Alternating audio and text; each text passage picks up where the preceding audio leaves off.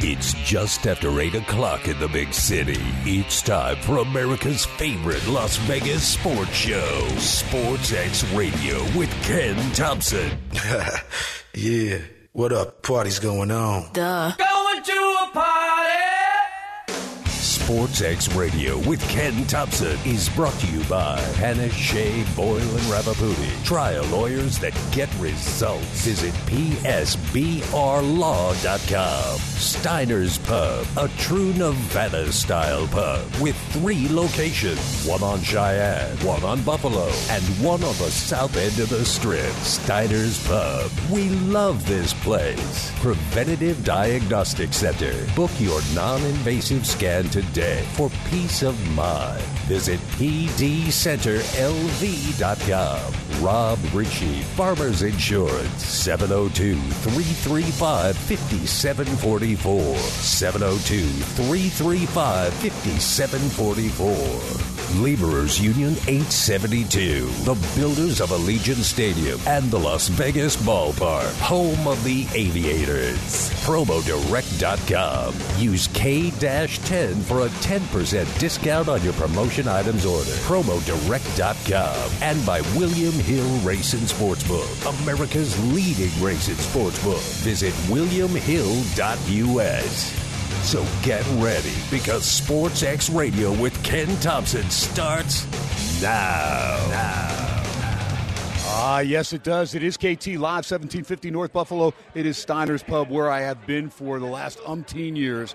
Right here, one of three locations in the Vegas Valley. You got the other two down if you're over there in the Henderson area, that side of town, right there, Las Vegas Boulevard, in between South Point, Mandalay Bay. It's actually 8168 Las Vegas Boulevard South, right there at Windmill. And then the original 8410 West Cheyenne, that is the one that is the oldest and now 25 years old this year.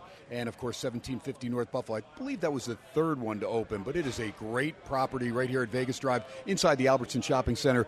And a great crowd once again. I mean, the bar is absolutely packed. I don't think there's an open seat, maybe one, maybe one open seat. Uh, but it is wall to wall. You got great gaming there, great setup.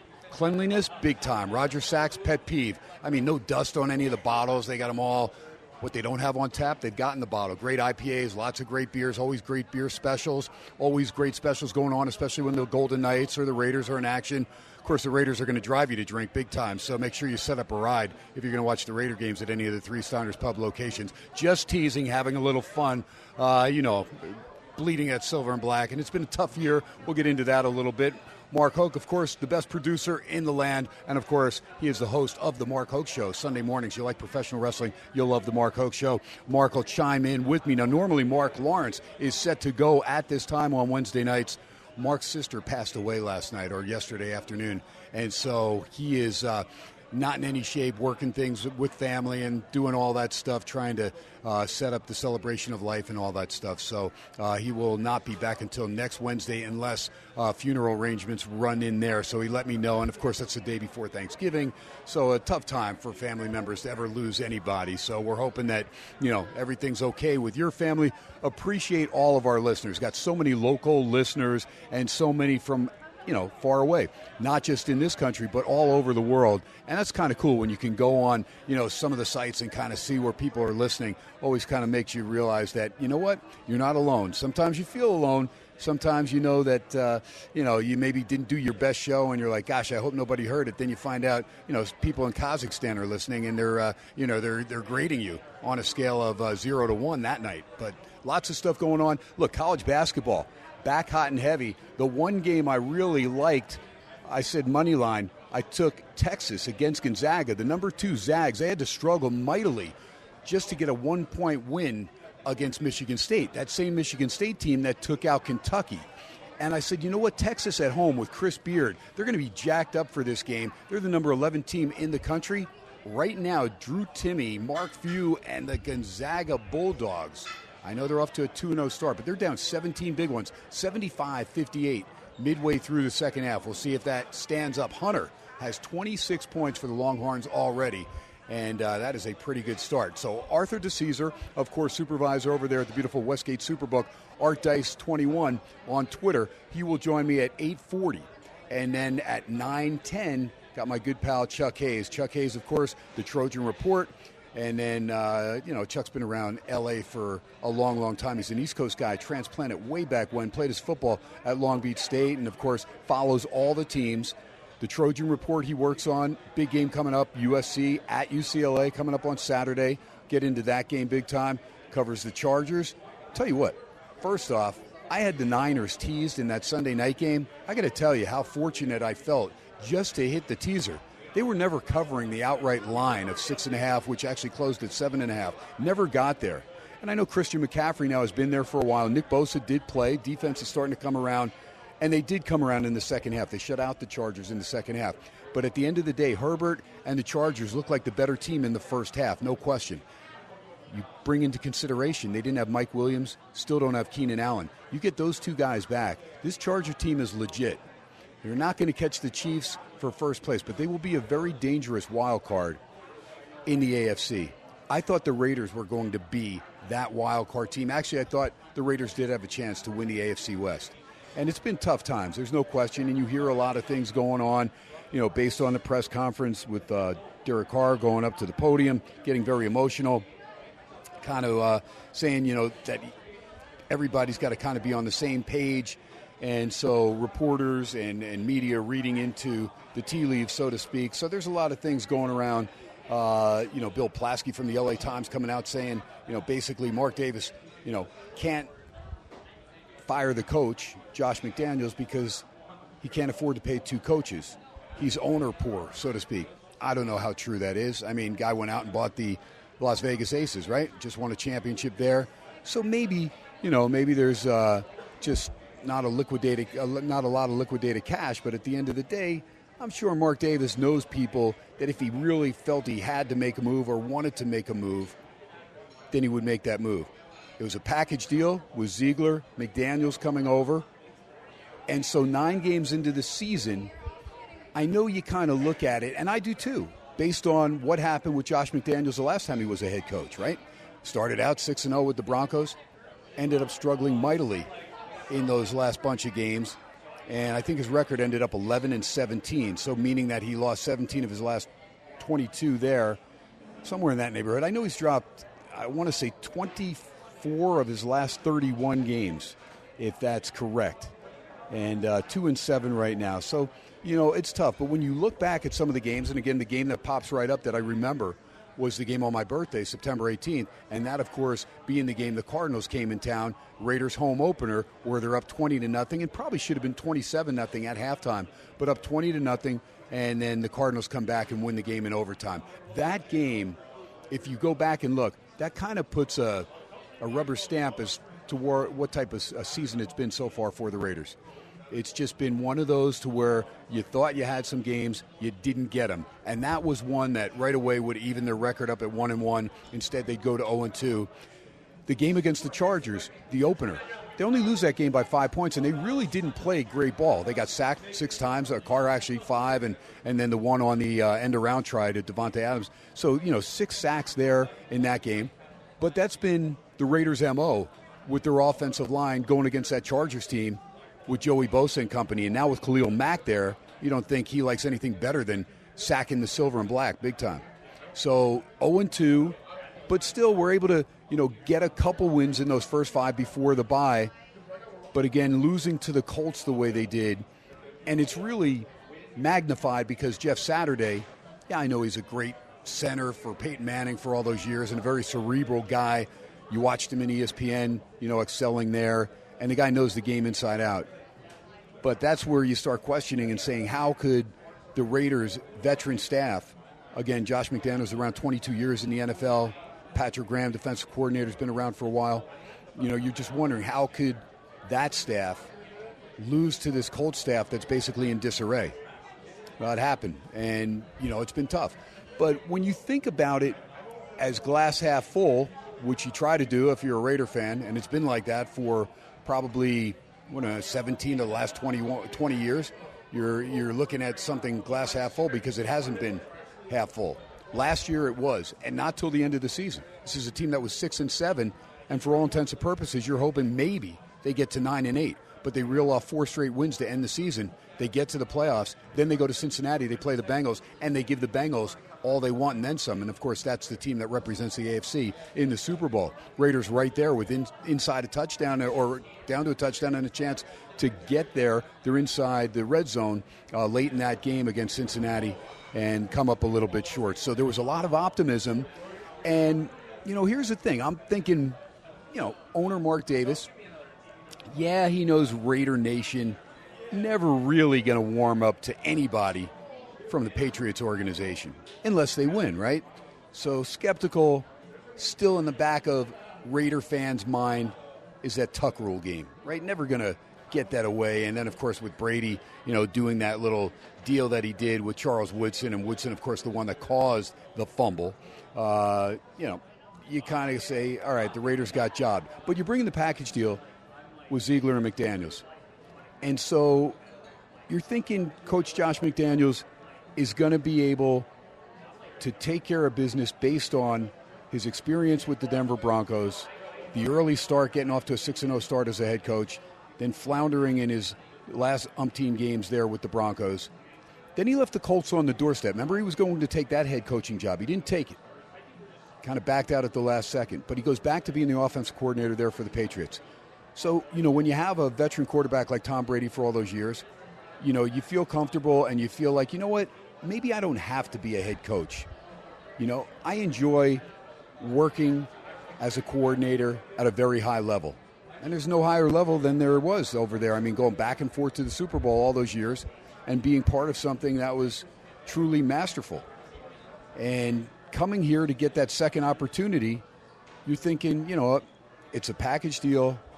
Owner Mark Davis, yes, he heard it from Raider Nation. Like, come on, you're bringing in Patriots. Gosh dang it. But again, you're trying to bring a winning culture here, or you're trying to stay with what became a winning culture. So, Coach Bisaccia, although a player guy, a player's coach, and the guy's really excelled big time after Gruden was let go, after the Henry Ruggs situation. I mean, there was so much stuff going on in the early part of last year. It was overwhelming. And so, for that team, to step up to the podium and actually make it to the postseason was big time. So now you bring in a Davante Adams. You've got Darren Waller coming back. You've got Hunter Renfrow, who really excelled last year. Yeah, you lost a few players. You traded Ngakoue. You got Ya-Sin. But you're okay with trading Ngakoue. Why? Because you got Chandler Jones. You got Chandler Jones, and Chandler Jones is supposed to help Maxx Crosby. Chandler Jones has not helped Maxx Crosby. Chandler Jones, how many sacks does he have?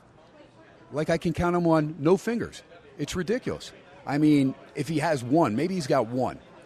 Maxx Crosby has most of the sacks. It's been the same story for Raider Nation. I talked about this year after year. Whether Gruden was there, doesn't much matter. This team does not create turnovers. This team does not sack the opposing quarterback outside of Maxx Crosby. Maxx Crosby is a guy that is a beast. This is a kid out of Eastern Michigan. Speaking of MAC football, they were in action tonight. But a kid out of out of Eastern Michigan that nobody thought was going to be the type of Pro Bowl player that he is. So when you bring in a Chandler Jones who had a great start to a solid season last year with the Arizona Cardinals. Remember the Cardinals got off to that 7 0 start. And Chandler Jones was part of the reason on the defensive side of the ball. Kyler Murray excelled on the offense, got things going. People realized, hey, this guy may not be able to see over the line of scrimmage, but he gets outside the pocket. He's good. And then everything unraveled for the Cardinals in the second half of the year. And of course, they got blown out in the playoff game against the Rams big time. Aaron Donald all over Kyler Murray, who had in that game, as I magnify it, two carries for six yards. Totally not doing what makes Kyler Murray such a dangerous quarterback. That's being a dual threat.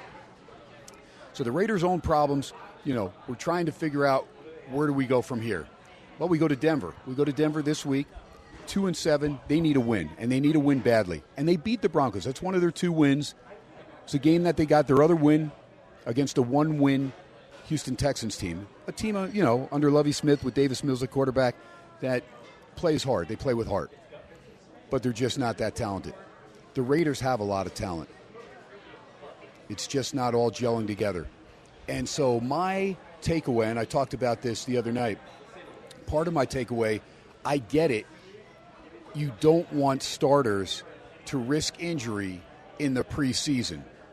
And so the preseason gets shortened to three games from four games. But the Raiders did play four games this year because they were in the Hall of Fame game. I was there in Canton, Ohio. So they got the Jaguars in that game. So you had four preseason games.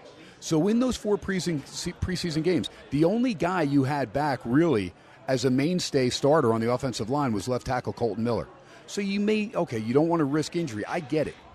But an offensive line is based on timing, it's based on being cohesive. You've got to have some type of chemistry, right? You've got to have it. Brady's teams, they didn't have the greatest all pro offensive linemen, but they had guys that were together for a while and that played well as a unit. And that's what made that team so solid. And they really, you know, Brady trusted in those guys to give him the time, the protection, because he doesn't have the lateral movement or the speed that Derek Carr has. So there were a couple things, you know, I took away from, you know, just watching the team in practice early. Number one, in the preseason, they didn't get really any type of chemistry going there with the offensive line because they didn't play together. They were too afraid to have people get hurt. Well, you know what? It's it's come back to bite them a little bit, and you know then I continue to tell my side that if I were an offensive coordinator in the NFL, and I get it, I haven't been one. I didn't coach in the NFL for 22 years, but I have watched football at every level for almost a half century. And so I feel that I can see things pretty well. Well enough that I'm able to wager on the games as they're going, right? We talk about in game wagering. I'll put myself up against almost anybody. That includes Brad Powers when a game is going. Now, going into the game or prior to the game, I'll tip my hat to Brad Powers. Nobody does his homework like Brad. Outside of Joe Lisi. Joe Lisi does his homework as well, but Joe's not as well versed as far as the gaming, although he's getting into it. But Brad Powers has that sixth sense as far as gaming. I'm pretty good when it comes to the college basketball and, and, and college football, NFL. I've held my own and then some over the years. But I'll give way to Brad as far as prior to the games. Now, during a Saturday, I'm literally watching not only the computer, but probably, you know, like David Bowie and a man who fell to earth who's watching eight movies at a time. I'm watching at least eight football games at a time. And I can tell you what's going on in every single game. And so I feel inclined that I'm able to kind of make judgment based on what I see. I'm an eye guy. All right. So when I watch things happen over and over again, like it's happened with the Raiders, I'm like, okay, how can we fix this? If Derek Carr is our quarterback, how can we fix this? And what do I say? Over and over and over again. Get Derek Carr outside the tackle box. Derek Carr has a great arm. The rules in the NFL are made for a quarterback right now. That if you get outside the tackle box, you can throw the ball into the stands as long as you get it to the line of scrimmage. That's that's one of the one of the things. Got to get to the line of scrimmage. Or you can take off and run, and you can run and slide. If you run and slide, the defense can't defense can't hit you without getting flagged. Even if they slide in over above you and they miss you, they're going to still get flagged because they're supposed to basically give way when a quarterback is giving himself up. How does he give himself up? He slides feet first. If you're going head first, you get hit in the head. Sometimes you're going to get flagged. The defense is going to get flagged. Sometimes not. I saw one that got hap- that happened this uh, this past week where the defensive player basically had no chance because the quarterback went down, but went down head first. And I believe it was that Niners Chargers game with Herbert getting hit. And the uh, yeah, in fact, it was because the player got ejected for the 49ers. So my thing with Derek Carr, though, get him outside the tackle box. Not all the time. He's a great pocket passer. But when you don't have an offensive line that is an all pro offensive line, that you have one veteran and a bunch of guys that you're trying to work together, trying to get that thing, you know, to make sure it's going to be a pocket that Derek can stand behind and, and feel secure. But again, when you're going against a, a Joey Bosa, Khalil Mack type defense, you're going against, you know, a Niners type defense, some of these defenses that are going to pressure you. What do you do? You keep the defense honest. Get Carr outside the box, not when he has to, not when he's running, not even moving up in the pocket because he's being flushed. I'm talking about roll out with the tight end. You fake to Jacobs, you keep the ball, you roll out, right? You're outside the tackle box, and then what? You got a tight end rolling with you. We saw it twice, twice in the Bears game against in, in London. I remember sitting there with Coach Tom Flores and Daryle Lamonica at Steiner's Pub. the one over there, 8168 Las Vegas Boulevard South. Their wives were there, and we were taking it in. It was a signing there, and I was like, gosh, this is great. Watching Derek Carr get outside the pocket before he has to. Now, Rodney Hudson was still part of that team as far as playing center, and the line, you know, had some more veterans there.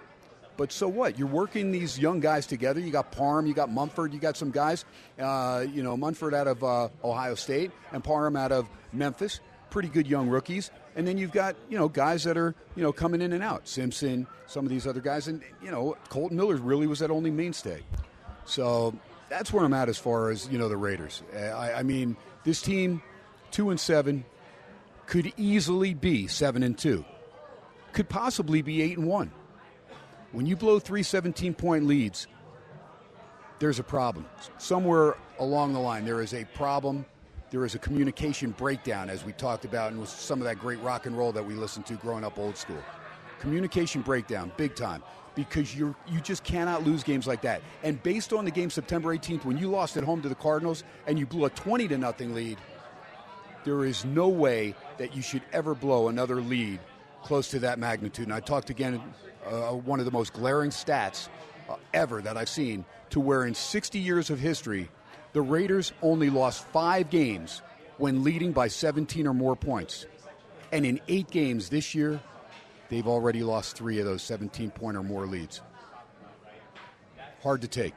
I've talked to a bunch of Raider fans that have made it in and out of Steiners here, and uh, you know they echo those sentiments. So we're hoping maybe they can turn things around in Denver.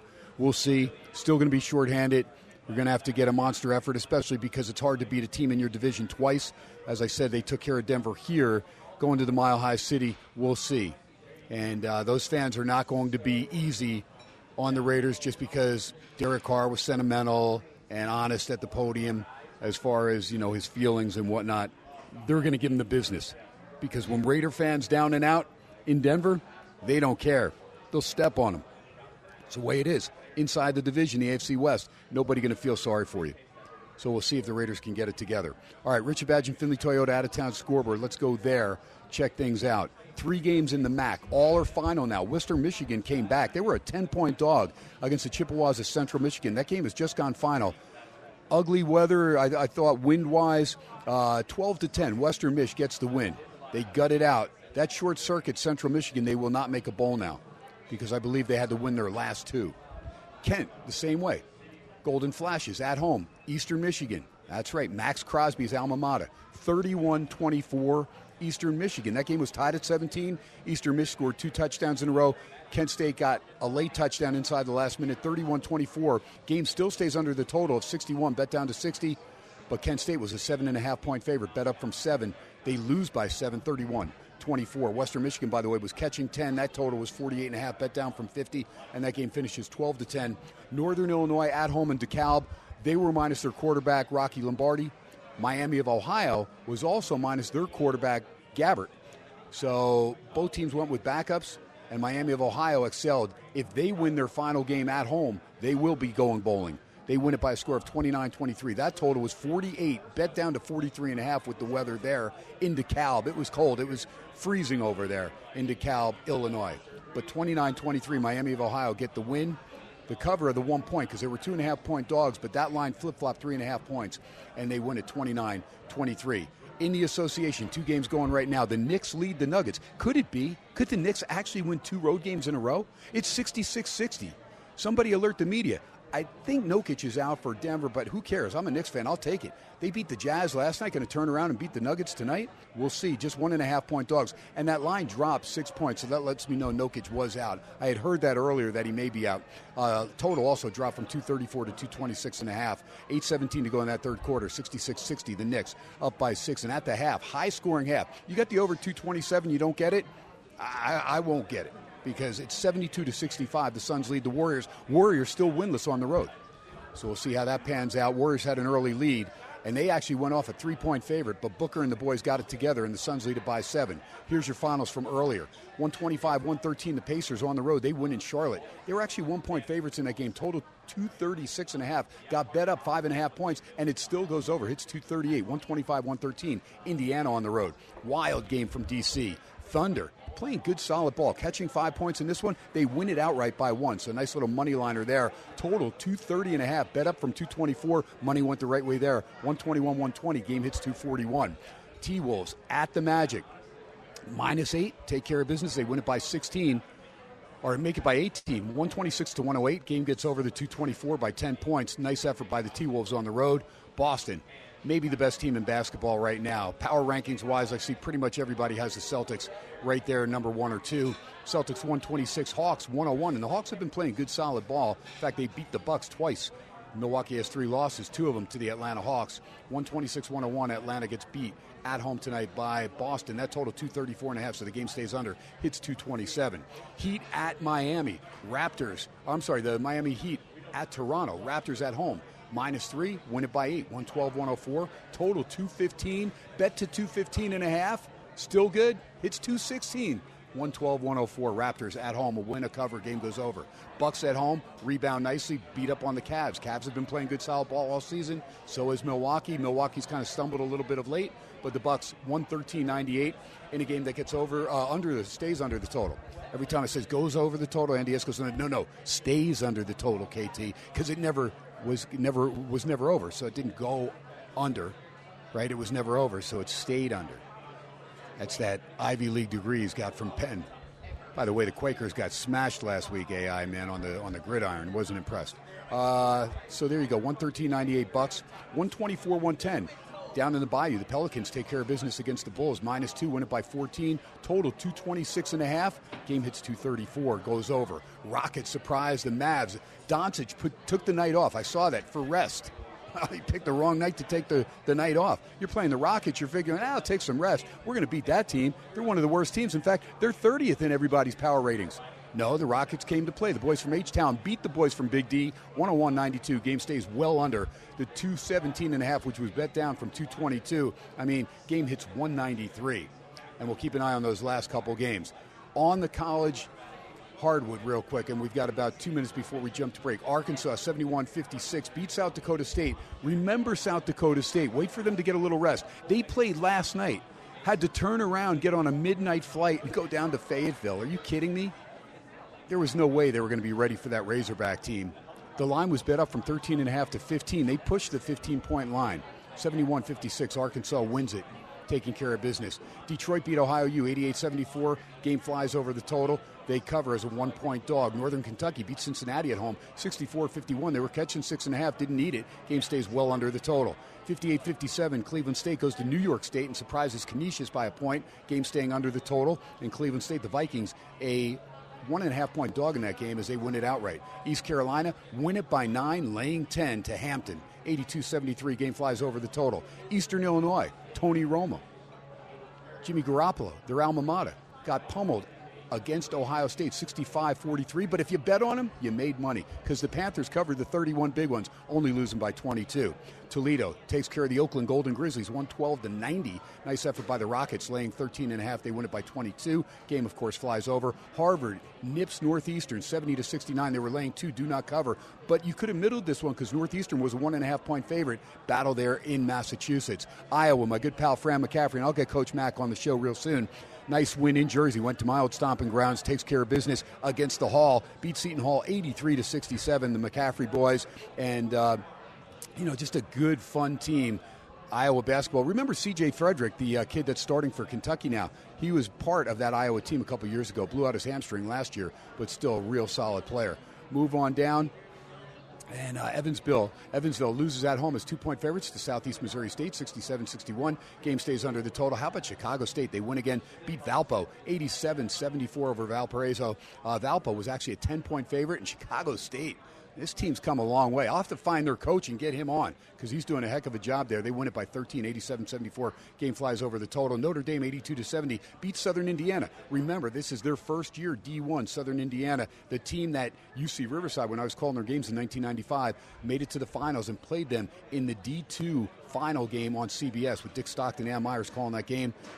And it was Bruce Pearl at the helm coaching Southern Indiana. Tonight, Southern Indiana loses at Notre Dame 82 to 70, but they cover the 14 and a half. Nebraska Omaha at home, they lose to Ball State. Ball State four and a half point road favorites win it by 10. Game stays under the total 71-61 the final there. Cal State Bakersfield, the road runners go to Moscow, Idaho. They win by nine. They were plus two and a half. Game stays well under the total. And Missouri State loses by two in Provo, catching nine and a half against the Cougs. They lose it. Uh, they lose it 66-64. So BYU escapes with a home victory. It is 90 to 69. Texas 252 to go. Gonzaga getting their lunch handed to them big time and tied at 49. Fresno State and San Francisco. That game up there at Bulldog Gym. 7:52 to go. Second half. Michigan in a right-in game blew out Pittsburgh 91 to 60 and 63-59. Arizona State came back and beat VCU. Virginia Commonwealth. Virginia Commonwealth led that game first half by as many as eight points. I was wrong on that one. I thought they'd beat Hurley's boys. That game was at the, both those games were at the Barclays Center, and a bunch of add-on games. I won't get to those now. Maybe uh, before we get out of here. Three games in the NHL. Kings lead Edmonton. Second period up there in Alberta. 9:42 to go. One nothing. Four to one. Ottawa skated past Buffalo at home, and five two. The Blues continue to play good solid hockey after beating the Golden Knights. They've now won three in a row. They beat the Blackhawks in the Windy City five to two. That is a look at the Richard Badge and Findlay Toyota out of town scoreboard. Ken Thomson, producer Mark Hoke, coming back with my good pal Art Dice 21, baby. Arthur DiCesare, he is live at the beautiful Westgate Superbook. Hour number two, my good pal Chuck Hayes, live from Vegas. I'll be right back.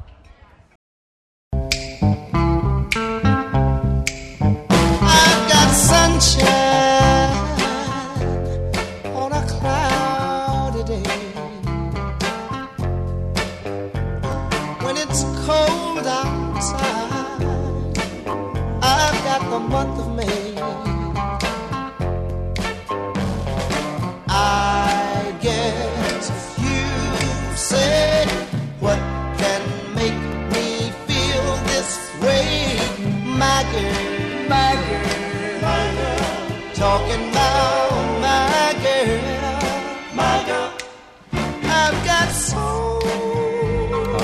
yeah, a little. Temptations as KT comes back live at Steiner's Pub. Tell you what, there's certain songs you hear the bumper music and Mark Hoke's been in the hits. Tell you, you just don't want to cut them off. I love the Temptations, man. Some of that old school Motown stuff, right on time. Great crowd, Steiner's Pub. A lot of people use the Steiner's Pubs to break up their week on a Wednesday because you get out there, you're not going to get hit hard on the prices as far as the pocketbook. So you get out there. Some people want to do a little bit of gaming, a little bit of, uh, you know, drinking at the bar, hanging out. Then you have, you know, some good get-togethers too. There was a, you know, uh, by the way, happy birthday, Mary. I know she listens to the show. They are regulars here out of 1750 North Buffalo. Every Wednesday, they have a group anywhere from six to ten and it was Mary's birthday. There was always someone's birthday or some anniversary or something going on with that group, and they are regulars here. But so many great people. Going to get with my good pal Art Dice, 21, and uh, of course one of the best in the business. He's risk management over there at the beautiful Westgate Superbook. He's a big time Yankee fan, so I'm sure he's happy that Rizzo got signed. Now, what about it? Are you going to, uh, you know, donate to the collection jar there, Art Dice, uh, to make sure Aaron Judge is wearing pinstripes next year? Listen, KT, I've put so much time and effort and money and blood, sweat, and tears into being a Yankee fan. I don't care what it costs. Go get Judge. And if the Yankees had any guts, they would go offer Verlander a contract. They offered him one year, twenty-five million last year. We need pitching, so go get Verlander. It doesn't matter. I know he wants a Scherzer deal, three years, one hundred and forty million. I don't care. It's not my money. Go get these guys. There you go. It's not your money. You get paid enough here. You ought to be donating. Are you kidding me? That Wednesday appearance, I know Kornegay has really jacked your check up big time, which is nice because Murray's been getting that money for a long time. It's about time you're getting a little cut of the action over there at the Superbook. All right, uh, talk to me about the Golden Knights because it looked, for all intents and purposes, like this team was the team. All of a sudden, couple home losses in a row. Where are you as far as VGK, and what about future liability? Because I would think probably a lot of it may have come in as far as the Knights to win the Pacific, the Knights to win, you know, the Stanley Cup, all that stuff. You know, maybe during that nine-game winning streak and winning five in a row on the road. Yeah, no doubt about it, KT. I mean, obviously, we're always going to have night liability. I mean, the Knights, outside of where they were year one, where they were an expansion team, this was the lowest they had ever been on the board preseason to win the Stanley Cup. They were sitting at 18 to 1. So for them to have the start they had, they're now second on the board behind Colorado. Colorado is 9 to 2. Vegas is sitting six to one, and then everyone else below them is nine to one or worse. So, you know, the Knights have really shot up the board. Not only have they shot up the board because they've been good, but they are the home team, and people are just going to come down and lay money on the Knights. You know, I don't know what to make of the Knights. I, the start has been great. They really haven't you know, the schedule has been a little weird. They haven't played that many great teams, but they are winning. They're beating the teams in front of them. The, you know, the Pacific is tough. I mean, the Kings are a good team. Obviously, the Oilers and Calgary will start getting better. You know, Calgary's put two games together, you know, here in the last couple of days or last couple of games they played. So I don't count out Calgary or Edmonton. I think it will be a fight with them and the Knights to see who takes home the Pacific. All right, so where are we as far as money on the USC UCLA game? Uh, without Dye, gosh, SC is going to have uh, a little more trouble running the football, but they have a couple decent running backs. The receiving core is as deep as anybody in the country. And question is, can Caleb Williams deliver against a Bruins team that's going to be refocused, I believe, after Chip Kelly helps DTR and the guys, you know, Bobo included, to get that – bad taste out of their mouth after losing to Arizona at home. And that last second play, my goodness, finger fingertips is where that ball was. As a USC fan, I wanted the Bruins to win that game, and of course, I wanted Oregon to also win at Autzen Stadium against Washington. Both those teams flounder, so that really takes the luster off a potential good, solid matchup in the Pac 12 championship game right here in Vegas. USC, though, only way they get in the playoff, they've got to run the table, and even then they may need some help. They've got to win their last three. They get Notre Dame coming to calling, and if they can not only beat Notre Dame, but beat them by double digits somehow, that would look good being that Clemson got their lunch handed to them, although that game was in South Bend. But talk to me about the USC UCLA game because I saw you guys flexing a two and a half on Southern Cal earlier in the day. I haven't looked lately, but I know that game opened at three, quickly got bet down to one and a half places. And uh, uh, last I saw, you guys were at two and a half with Southern Cal the favorite. Yeah, for us, KT, when we opened USC, we opened up minus three. And like you said, people quickly took the points with the Bruins. They took the three. So we're only at two and a half. We didn't get crazy. We didn't go any further than that. Um, I think the real interesting thing to look at in this game is the total. We have the total sitting at 76. Both teams are over teams. USC 7 and 3 to the over, UCLA 7 and 3 to the over. So you would think this game will go up and down the field. A lot of points should be in the game. I'm with you. I think USC to have any shot probably needs to win these next three games by 14 or more. I like this USC team. I think they, you know, they've kind of circled this type of stretch now where it's, hey, we can go do what we got to do. It's not in their hands where they control their own destiny, but I think they look at this game and feel, hey, we're better than UCLA, so they should go out and win the game. I think you're getting a nice short price for USC. I'd be happy to lay under the field goal with them.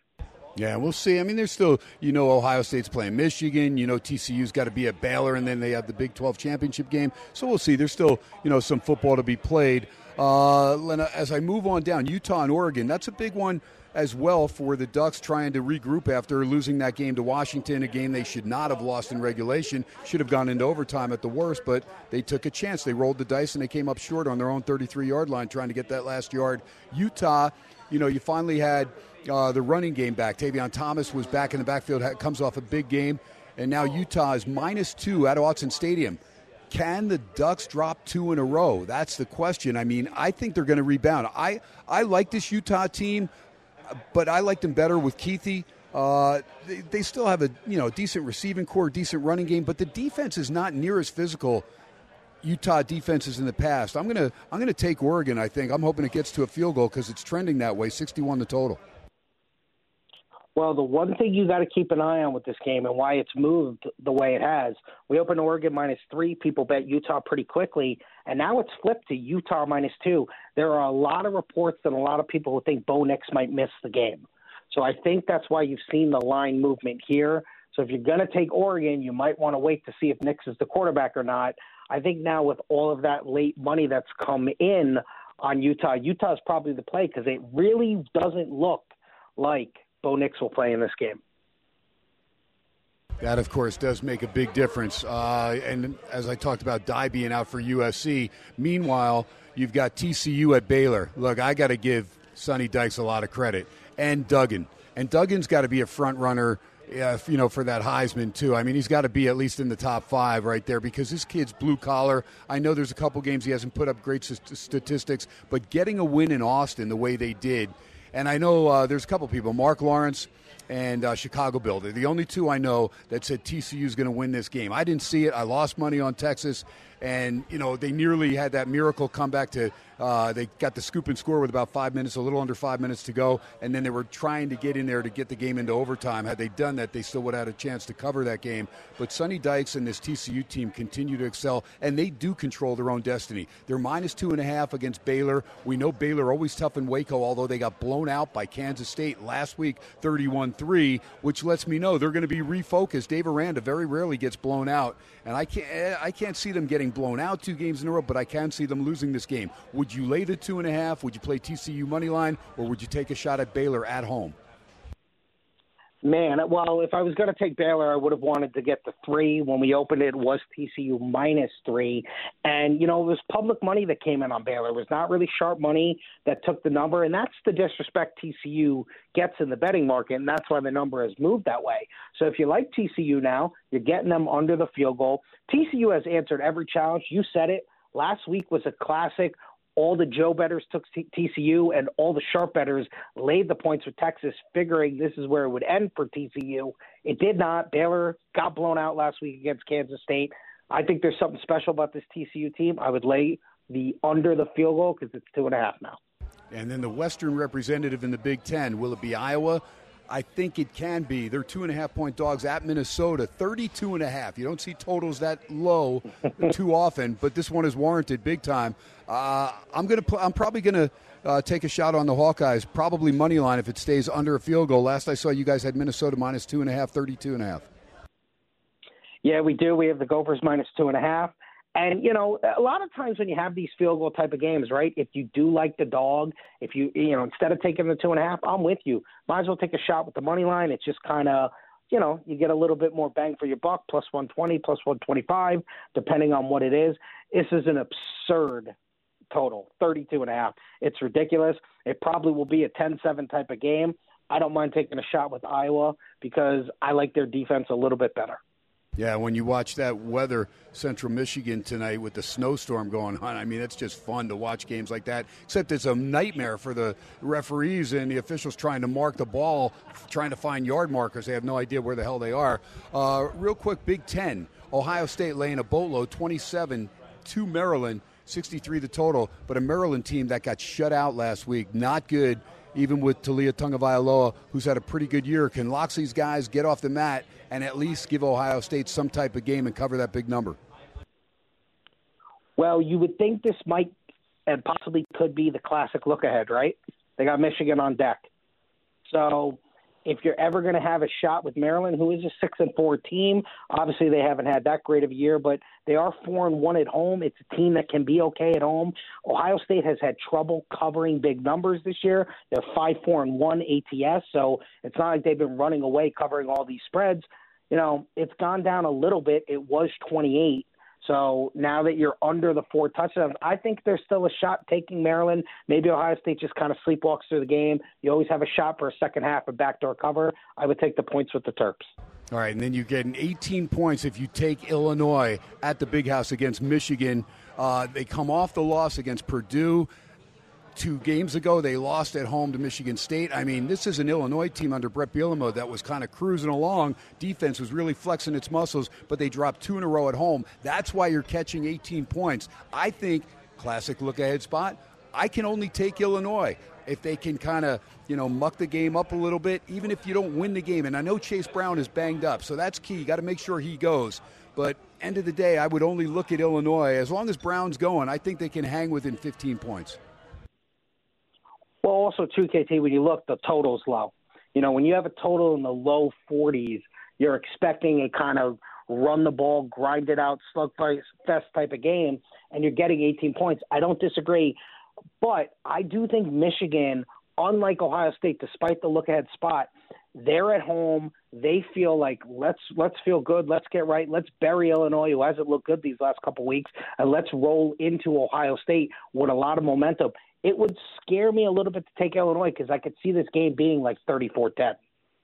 Packers at home tomorrow come off the nice comeback win against the Cowboys. They were run first. Aaron Rodgers passed second. They, maybe they stay with that same MO. I mean, Aaron Jones and Dillon both ran hard. Titans go into Lambeau. Line last I saw was going up because the Titans are going to be missing uh, a bunch of players. Now, Derrick Henry will play, Tannehill will be there, uh, but there are skill position, or not skill position, but blue collar position players that are going to miss tomorrow for the Titans. Packers now, we're up to minus three and some juice. I would lay it before it goes to three and a half. I think the Packers win that game. I'm with you. The only side I could have here is Green Bay. It was two and a half. Now it's three minus 120. Green Bay at home. They didn't have to travel. Short week. Tennessee is also one of the most disrespected teams in the betting market. It's a good team when you have Henry and you can run the ball. They're well coached. You always have a shot. But Green Bay might have found something last week. They'll be very confident at home. I'm with you. Lay it now before it goes to three and a half. All right, Saleh, big name that you'll hear on Sunday. Not only on the gridiron, but on the pitch as well. Uh, Jets and Patriots. Patriots minus three, minus some juice, 38. That Jet defense is fun to watch. They are really fun. That is your team. You come off the bye, you just played these guys. You lose at home. I mean, they have always had your number, but can the Jets actually go in there and take care of business, even up the score for this year? Uh, if they do, I think this team is a wild card potential team. It certainly can be. You know, early money came in on the Jets, sharp money plus four. It's now Patriots minus three with a minus 120. Low total of 38. I think the game stays under. I think it's going to be an ugly type of game. You know, 17 14, 21 14 type of game. Stays under the total. Would have been a lot happier if I could have gotten four, three and a half. So to me, I would pass on the side, but I think the Jets will be competitive in the game. All right, so we move on down. Uh, let's just find here. How about this? Chiefs and Chargers. I was very impressed with the Chargers Sunday Night Football. I'm so glad that I didn't take the Niners minus the spread. I teased them, and I was fortunate to get that. Chargers looked really good. They're still they were still without Williams and Keenan Allen. I'm hoping one of those guys get back for them soon if they're going to give a run as far as to make the postseason. Five and a half. Chiefs are minus five and a half. 50 year total in LA. What about it? Chiefs playing good, solid ball and getting all those skill position players, including Kadarius Tony, who's now on that squad, getting everybody involved. But that Charger defense still with Khalil Mack leading the way. And man, when they get Joey Bosa back healthy, they're still going to be a force. They just got to get to the postseason. No doubt about it. Obviously, a divisional rival game. Chargers are usually good as a dog. You never want to take them when they're a favorite. And Kansas City, they despite them winning and being seven to two, they never cover spreads. They're three five and one against the spread. Chargers, on the other hand, are five three and one against the spread. I mean, you missed the best number. It was as high as seven. It's down now all the way to five and a half. We'll need the Chargers in the game because the Chiefs will be in all money line parlays and they'll be in all teasers. So we will definitely be rooting for the Chargers on Sunday Night Football. Yeah, I will too. And if they get that, I'm, in fact, I'm going to play them uh, as far as to win the AFC. And uh, what do you got there as far as the Chargers? Do you have that right with you? Yeah, let me give it a sec. Um, so Chargers to win the AFC, thirty to one, KT.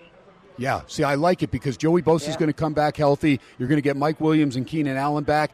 They just have to make it. Right now, only a game over 500. They got to get. Or in fact, they're sitting at five and five, I think. Right. So they've got to get it together. they got to make a um, little bit of a run. Yeah, five and four. Five and four. Five and four. Yeah. So they got to get they got to get up over 500, and they got a chance to make it at Art Dice 21. Always appreciate you, my man. We'll do it again next Wednesday. Dice Man will be down to the Superbook. KT, you're the best man. We will talk next week. There you go. Hour number one in the books. My good pal Chuck Hay is going to join me. Talk a lot of football. He's big on USC, UCLA. We're looking forward to that big game coming up on Saturday from Pasadena. SportsX Radio. Listen Monday through Friday, 8 to 10, live from Vegas. KT's live at Steiner's. I'll be right back. Welcome back from halftime. It's just after 9 o'clock in the big city. Time to continue America's favorite Las Vegas sports show, Sports X Radio with Ken Thomson. yeah. What up? Party's going on.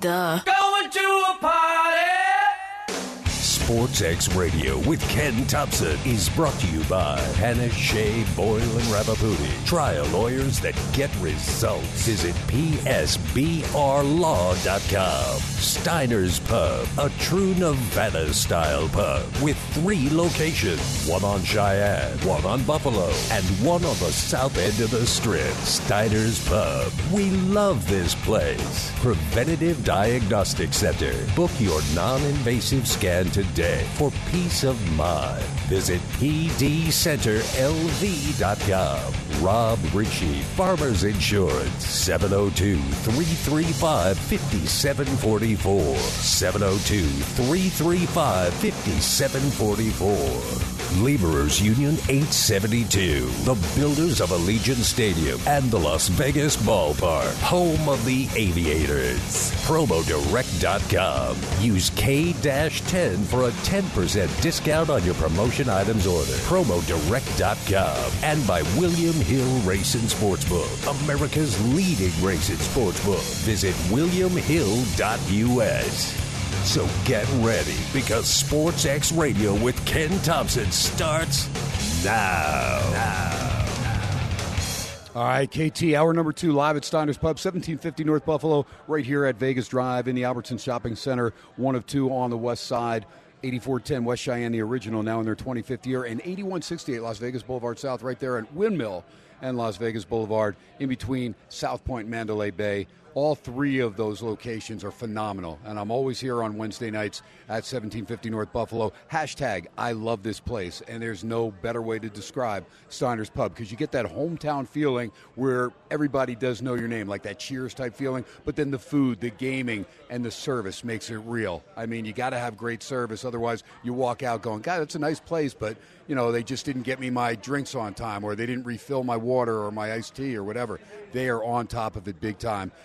Uh, like I said, Roger Sachs, he prides himself as far as to make sure not only does he have cleanliness and great food and great ambiance, great sports action, but the great service kind of tops it all off. Remember, the Preventative Diagnostics Center, if you're in that demographic 40 to 72 right here in the Vegas Valley, you're privied right now to be able to get down and see Dr. John Pierce. He runs a great ship at the Preventative Diagnostic Center pdcenterlv.com. pdcenterlv.com. You can check it out right there online. You can go see the scanner. That's right. We've got the only scanner of its kind in the region. Gives you early detection before signs and symptoms of more than two dozen ailments like heart and lung disease and cancer things that you need to know about. You want to get to them early on, worst case scenario, so that you can be able to combat them and uh, get the proper care to keep yourself going. You don't want to get blindsided with the old four stage, uh, you know, stage four cancer, something like that.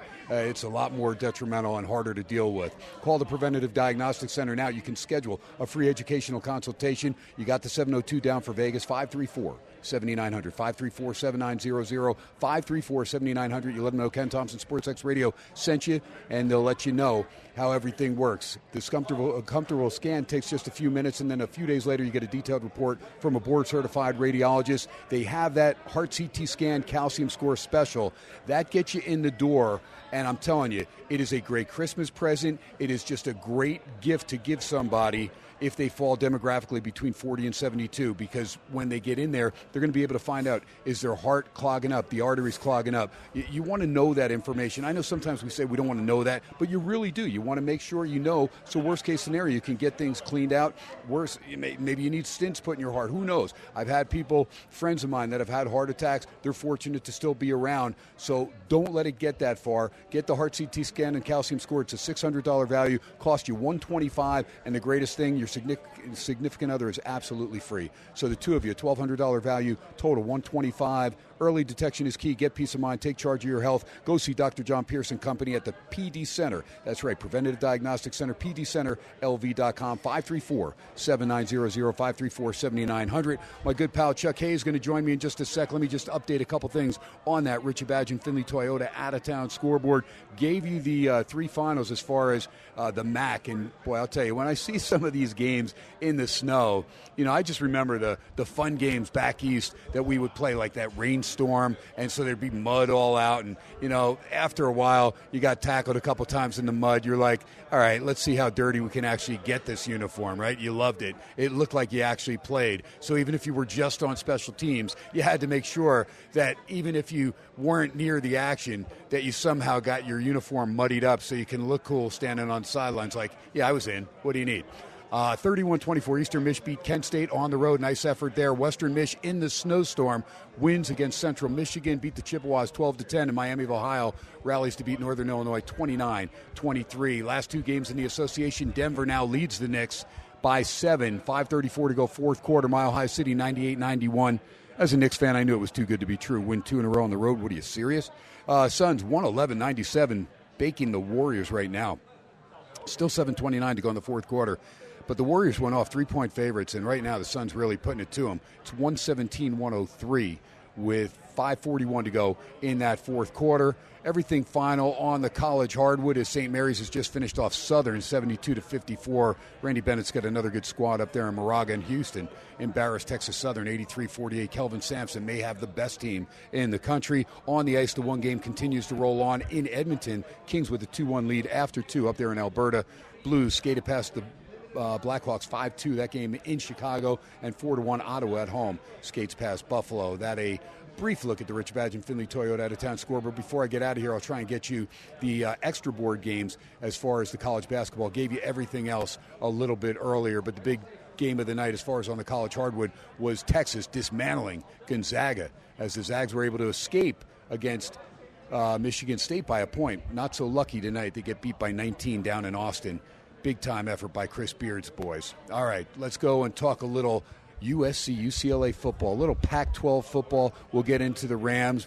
What a debacle. The defending Super Bowl champions. We'll get into the Chargers. They let one get away, a game they could have had, could have dropped the Niners back to 500 or actually under 500 because they were 4 and 4 going into that game. Niners needed that game and uh, ended up being the favorite, but the Chargers really played a nice first half without Mike Williams, without Keenan Allen, and still without Joey Bosa. Get into all of that with our expert, not only from the City of Angels, but football all the way around. Love this man, Long Beach State 49er, Mr. Chuck Hayes. Chuck, how are you, bud?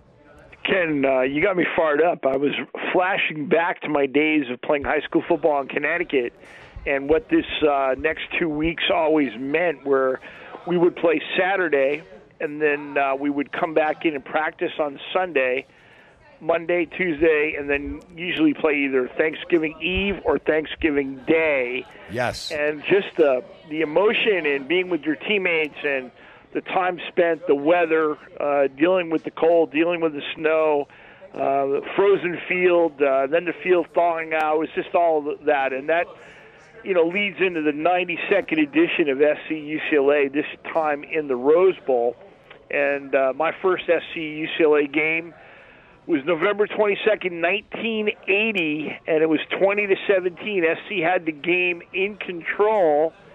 Jay Schroeder made a throw.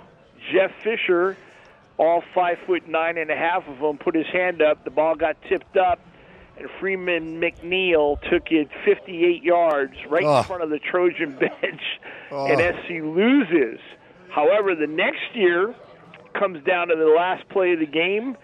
Uh, Norm Johnson, the great place kicker, is going to drill it. He's an All American kicker. George Achica makes it in and blocks the kick. SC wins 22 21. And then UCLA abandons the Coliseum and goes to the Rose Bowl. And their first game there was 20 to 19. Uh, Karl Morgan sacked Scott Tinsley on a two point play, and the Bruins win. And so that was my first three SC UCLA games. Um, but the one that really stands out was the 99 game when SC had lost to UCLA. I believe it was almost 10 years in a row. Two, Eight, four, eight- eight six, years in a. Years in a row. Eight years in a row, Eight yes. years in a row. And uh, John Fox, a converted linebacker, played quarterback and uh, beat the Bruins 17 7. It was a big win for Paul Hackett. And it was the only time uh, since I had been at SC that I ever saw the student section and then the alums storm the field. And I was at midfield uh, with the great Vic the Brick Jacobs from LA, And I was saying to Vic, can you even imagine what this means? The energy, the passion. It just meant that college football was alive in LA, and that's what's going to happen Saturday night, five o'clock kick in the Rose Bowl, where UCLA stubbed their toe against Arizona. Arizona kicked their tail, you know, up and down the field. UCLA had a chance to win at the end. They didn't get it done. Now UCLA playing spoiler to SC, who's on a run, making their way up the uh, up the charts. Yeah, no doubt about it. And when you talk about that eight-game winning streak for uh, UCLA, boy, I'll tell you what, that's uh, that's hard to hard to fathom. I mean, I remember, you know, Notre Dame also having that long winning streak against USC, and it, streaks like that, you're not used to seeing the Trojans on the wrong end of those streaks because they've had so many go their way over the years. But I do remember, you know, nothing more like a, a Jersey Thursday afternoon with usually like misty rain type Thanksgiving weather, and just uh, getting out there for that early. Uh, Thanksgiving game and then going home and enjoying the NFL games and and uh, just a family time. And my great uncle Carl, man, he'd come down from Brooklyn. This is a guy that was a manager in baseball and a basketball coach for 42 years. Coach kids, you know, between 17 and 19 years old, and just phenomenal players that he had in Brooklyn guys like John Candelaria, Connie Hawkins. I mean, there's so many that I can remember when I was growing up going to watch these guys. I had no idea who they were then. Uh, but, you know, guys coming over the apartment building there on 19th Avenue and 68th Street, Connie Hawkins, his afro touching the top of the little apartment, and, uh, you know, him looking down at my great uncle. But he had so much respect because my uncle could, you know, call games. He was kind of like the Louis Carnesecca of that, uh, that region there and I travel around the five boroughs with him and really loved it. And then he'd come down to Jersey with my great aunt, and they were awesome because my great aunt was, you know, we didn't have a lot of money, but she always found money, saved money, and you know, we had the best Christmases thanks to my aunt Dora. Man, she was just an amazing lady. So lots of those memories, man. And you're back east guy too in Connecticut. I'm in Jersey, and we both transitioned to the West Coast. And of course, USC. I've been watching USC football forever. That 1980 game Unfortunately for me, that's one of the few USC UCLA games I did not see because I was freezing my ass off in Great Lakes, Illinois, in boot camp, and uh, you, know there was no TV. And so I literally was that much of a sports guy, Chuck Hayes, that I you get you had a phone call to make, like they would take you to like the uh, the store, and so you waited online, and you know no cell phones. It's 1980. You're you're putting money in the Eh, or you have maybe had a phone card or something, and you're you're putting it in there and you're calling. So instead of calling my family, I'm like calling my buddy and getting all the college college football scores and everything and the NFL scores and writing them down on like this piece of paper and, and, like sure like just initialing all this stuff. And then I would get back to the you know to the uh, the barracks and I would get out a piece of paper that we're able to write letters with, and I'm writing down all these scores, and then I'd, I'd get them all organized, college, and there I was giving them out, and I became like one of the guys in boot camp, like like, oh yeah, there's that guy, there's that guy Thomson, man, he's got the scores, man, and because you had no communication outside of phoning home, that was it. There were no TVs, no radio, you didn't have any of that in boot camp. It was basically, you know, freeze your ass off, do push-ups, and uh, learn how to march. And then, uh, of course, we had to learn how to march into a wall because we were so, we were like you know McHale's Navy. We were so bad that our company commander actually left us in like this alley going into a building, and he walked away for like a half hour, and we're marching in place. And I want to say it was probably 20 below zero with the wind chill factor. Just crazy stuff that happens that people have no idea. They just they just think it's all all glory and like oh thanks for your service, thanks for your service. Yeah, thanks for your service. Next time, just why don't you go to boot camp for me? You, that's how you can thank me there. But uh, just some great memories, Chuck. And as I'm watching USC last week on Friday, I'm like, please tell me, because I'm watching with no sound, please tell me that Dye is okay, right? And then, of course, you find out he's out for the year. That is a major blow. Let's start there, and then we'll get into the two debacles on Saturday in the Pac 12 that not only will UCLA play, be playing spoiler, but they and Oregon both were spoilers for USC last Saturday because they take any type of luster or really power ranking out of the Pac 12 by both losing at home on the same night. Well, you know, Friday night, uh, and I don't like Friday night games in LA, but it happens, and, and that's the way it goes. Uh, SC just took a long time to get it going on, and uh, they were down three to two at the end of the first period. Right, But right. then they rallied back 24 zip in the second period, and that's where Dye got hurt, and it, it was it's tough to watch. Reminded me of when Drake London got hurt. Um, same type of injury, uh, almost the same thing that Cooper Kupp has. Also, uh, just a bad high ankle.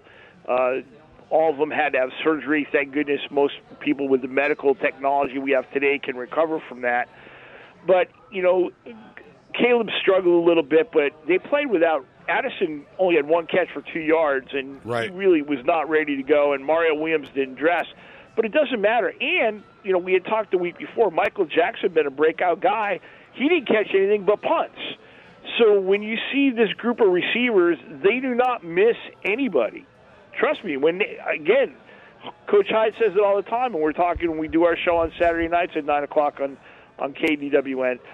That if you didn't know or didn't have numbers on the back of their you know jerseys, you would say they're all equal, and that's one thing. It's a compliment. Now, running back wise, now we got Austin Jones and Barlow, and they're going to have to be creative because they're going to have to keep UCLA off the field also, and they're going to have to run the ball better. But Colorado is a bad football team, bad program. Be very interested to see who all might get that job. And I put this out there. You know, back in Connecticut, Jim Mora is trying to res- resuscitate the Huskies, and Right. he did a good job. They beat Liberty. Hey, if I'm the AD at, at Colorado, and I get a chance to get Jim Mora, I, I jump at that because I really think he could come in there with a rebirth in what he's done. He can recruit the heck out of wherever he needs to go. It seems like he's got a new lease on life. That would be a great hire for Colorado. They need something. They need a West Coast guy that can get it going on. But meanwhile, uh, UCLA classic what they say trap game, right? That's 7:30 Saturday night. They watched SC roll.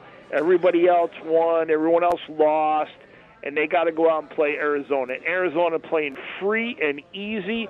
And the fact that you had Johnny Nansen, who used to be on the staff at UCLA and also at SC, and DeWayne Walker, same with them. They put together a great plan. Yep. And at the end, UCLA just didn't have enough to get it done. Talk to me about Coach Fisch because he's done one heck of a job there at Arizona. This team was a laughing stock, and now you bring in the transfer, Jayden de Laura from Washington State, and my goodness, this kid has excelled big time. In fact, he'll get a crack at his old mates.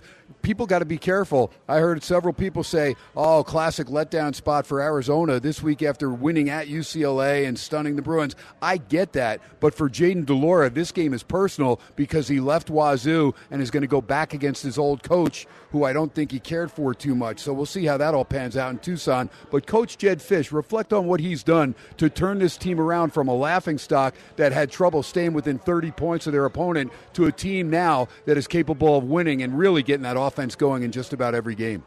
I drive the 605 freeway north every single day, and all during the off season, I saw Arizona Wildcat billboard that basically told everybody that Arizona football was something to be looked at, taken advantage of. If you're a kid in Southern California, that hey, we're coming here, we're going to recruit, and we're going to kick tail. Now they played their tails off against SC. They didn't have enough. SC's a great team. They're a top 10 team right now. UCLA, same thing. UCLA just took them a little lightly, I think, and you, and there's no quit in those cats. And again, I think a lot of their staff, with Jedd Fisch having been at UCLA, having been at the Rams, having been at New England, he's been around. He's a little cerebral.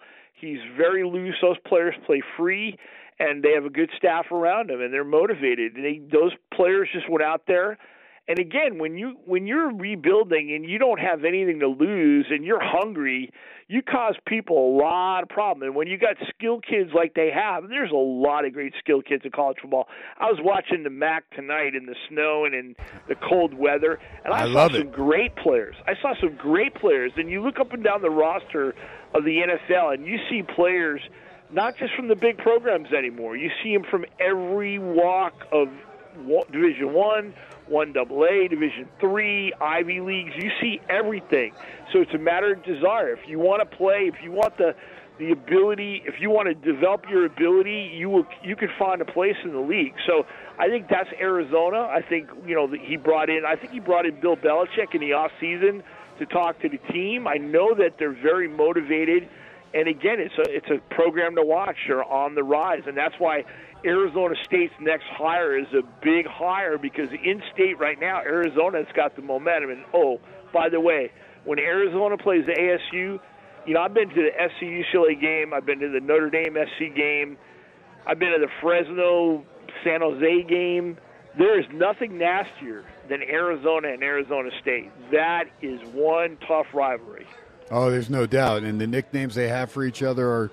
Uh, well, you can't say them on air, but they're they are great uh, great games to watch and take in. It doesn't matter even if you don't have a, a dog in the fight, just to go and take in one of those games. Yeah, I love rivalry games like that. And here's the other thing, the caveat as far as uh, for Arizona, as far as that game with Wazoo. Not only does Jayden de Laura have some personal business to try and take care of against a pretty good Washington State team, but also if they win that game and then the finale against ASU, they become bowl eligible. So kind of circle that as well. Uh, when you talk about the running game going down with Travis Dye, what are we looking at? Because Austin Jones actually got out of the gate pretty good to transfer from Stanford. And what about Raleek Brown and, and Darwin Barlow? Talk to me about those guys a little bit because we know how hard Travis Dye ran on every play. I talked about Jonathan Abram, who the Raiders let go and then was picked up by Green Bay. It seemed like this guy, you know, put 110% into every tackle, every hit that he made, and you just you can't sustain that. Uh, you're going to get hurt sooner or later. I felt that way with Travis Dye. I felt that that's how hard he ran, that he was always looking to get that extra yard, yard and a half. And, you know, you love to have a kid that's got that tenacity, but, you know, it did uh, come back to haunt him and uh, he short circuited. But what about Jones and Brown and Barlow? Can these guys, can they fill the shoes at all? here's here's why I looked at Travis Dye. He reminded me a lot of Justin Fargas. Justin Fargas had been injured, transferred in from Michigan, and brought a maturity and a love for the game that he really wanted to be there. Same thing. Austin, uh, excuse me, Travis Dye was a standout at Oregon. I mean, he was a leader of that team, and he's from Southern California. And when the portal opened, he saw an opportunity, and his leadership. And let's not forget his blocking ability and what he did for that program to bring everyone together. When he was hurt, uh, Ken, uh, every single player came off the bench when he was getting ready to be put on that cart, and you could see the pain in the eyes of these players. And and you know it's hard in this time and uh, day and time of portal and kids having agendas and NIL and you know not playing for the for the love of the school, but for what their next step is. These players really, really took to him as a leader. And you can see there's a great picture online, you might be able to find it, of uh, Caleb Williams, uh, his eyes meeting Travis Dye, Travis Dye on the cart as he's getting ready to be wheeled into the tunnel. And it was almost like um, Batman and Robin, if you will. You know, like, hey, man, you're on your own now. Get it done, but I'm with you. I'm believing in you and that's the this the glue that this team has has really become. And I say Travis Dye's the guy. Now, Darwin Barlow played in the fourth quarter uh, with Miller Moss, and he's listed at 5'11", about 215. Of course, he played at TCU before he came to to LA to play at Trojan, and he showed some quickness. He showed some ability. Showed some shake. Now, Raleek Brown can fly. I mean, he's a flat-out burner and then you have Austin Jones. He's more of a solid, uh, you know, every down kind of back. But what I think we're going to see, uh, Tahj Washington is really a talented player. Uh, Mario Williams is the same. Mario's been banged up a little bit. But Tahj Washington in the backfield coming out and having to be accounted for, I think we'll see some two back stuff uh, with Austin Jones and Tahj, as well as Mario and you know Raleek moving them in and out, so that there's some matchup issues. I really believe that's what's going to happen. And they ran the they ran the replay Saturday, uh, Friday night against CU, and basically Caleb just walked in two times. One thing that goes undervalued in regards to what Caleb Williams can do is his play fake ability. Um, I don't know how big his hands are. That's always something they measure at the combine. But when he gets the football, sometimes it disappears, and you don't know where it is because of his play faking, and he's able to walk in. They're going to need a lot of this. Trust me, all the UCLA guys have been seeing, and tell me if you were if you weren't in the same boat, Ken. If you were playing for a rival team, especially wearing that powder blue and gold, and you were sitting home and you were watching a game, maybe Monday Night Football, and you saw Caleb Williams and a, and a uh, energy drink commercial, how would that make you feel when you know that DTR's been there for five years and beat the heck out of SC last year, and you say, "Where's where's our guys getting respect?" So Right, he's going right. to be a marked man Saturday night in the Rose Bowl, and trust me, this is going to be one of those nights, one of those games that we're all going to be talking about. Why? Because the pressure is on. UCLA right now free. They're, they they blew it. Okay, so now what better to, to do than pop SC's balloon, if you will, and spoil them, much like that year when Karl Dorrell beat Pete Carroll 13 to 9. And oh, by the way, who was the architect of that defense that shut down the team that's supposed to go to the national championship? DeWayne Walker, who did it last week to UCLA. What goes around comes around. Yeah, that's great. Oh, yeah. So, oh, all right. What about Eric Gentry? He's missed the last three games. I know Mario Williams has as well. Uh, and then you talked about Addison, only one catch for two yards. The receivers, you figure everybody's a go. And what about Gentry? Can we get him back in the lineup?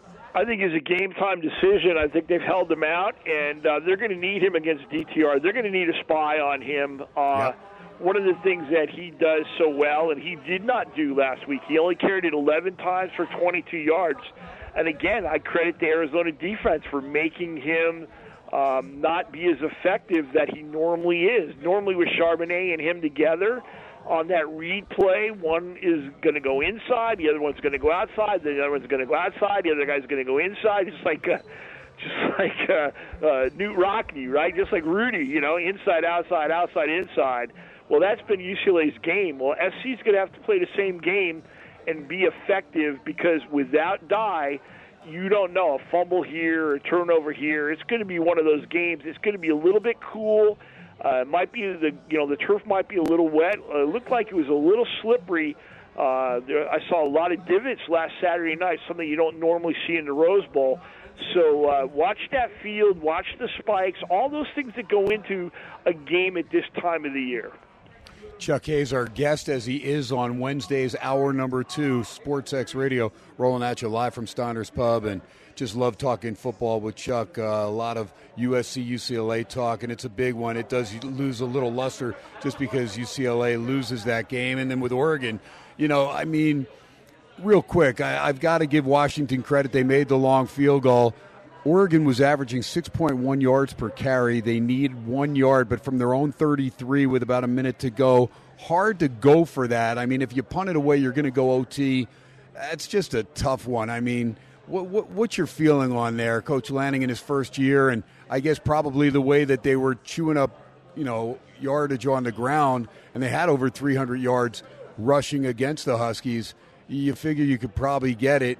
And you know, if he punts it, there's going to be those naysayers going, "Yeah, see, if you would have, if you would have just gone for that yard, I know it was your own 33, but you could have gone down and won the game."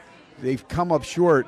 That takes them and UCLA out of the playoff picture, and it leaves a tough road to hoe for you know USC because even if USC say beats UCLA and then gets Oregon, say in the title game, if it works out that way and they beat Oregon, there's still you know that luster that's off with those two teams losing at home. They'll have to beat up on Notre Dame pretty good to turn some heads, and then they'll have to take care of business really in that Pac-12 championship. So SC's got to win all three games by double digits. I'm convinced to make sure that they do indeed control their own destiny, and even then probably do need some help, Chuck Hayes. But but but real quick, I mean, as far as uh, you know, SC's path.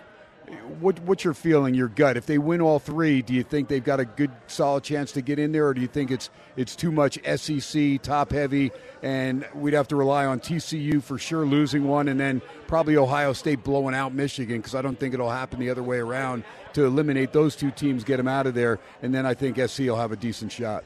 You know, when you when you talk about what happened with Oregon again, there was a lot of football, so I, I might get the sequence wrong.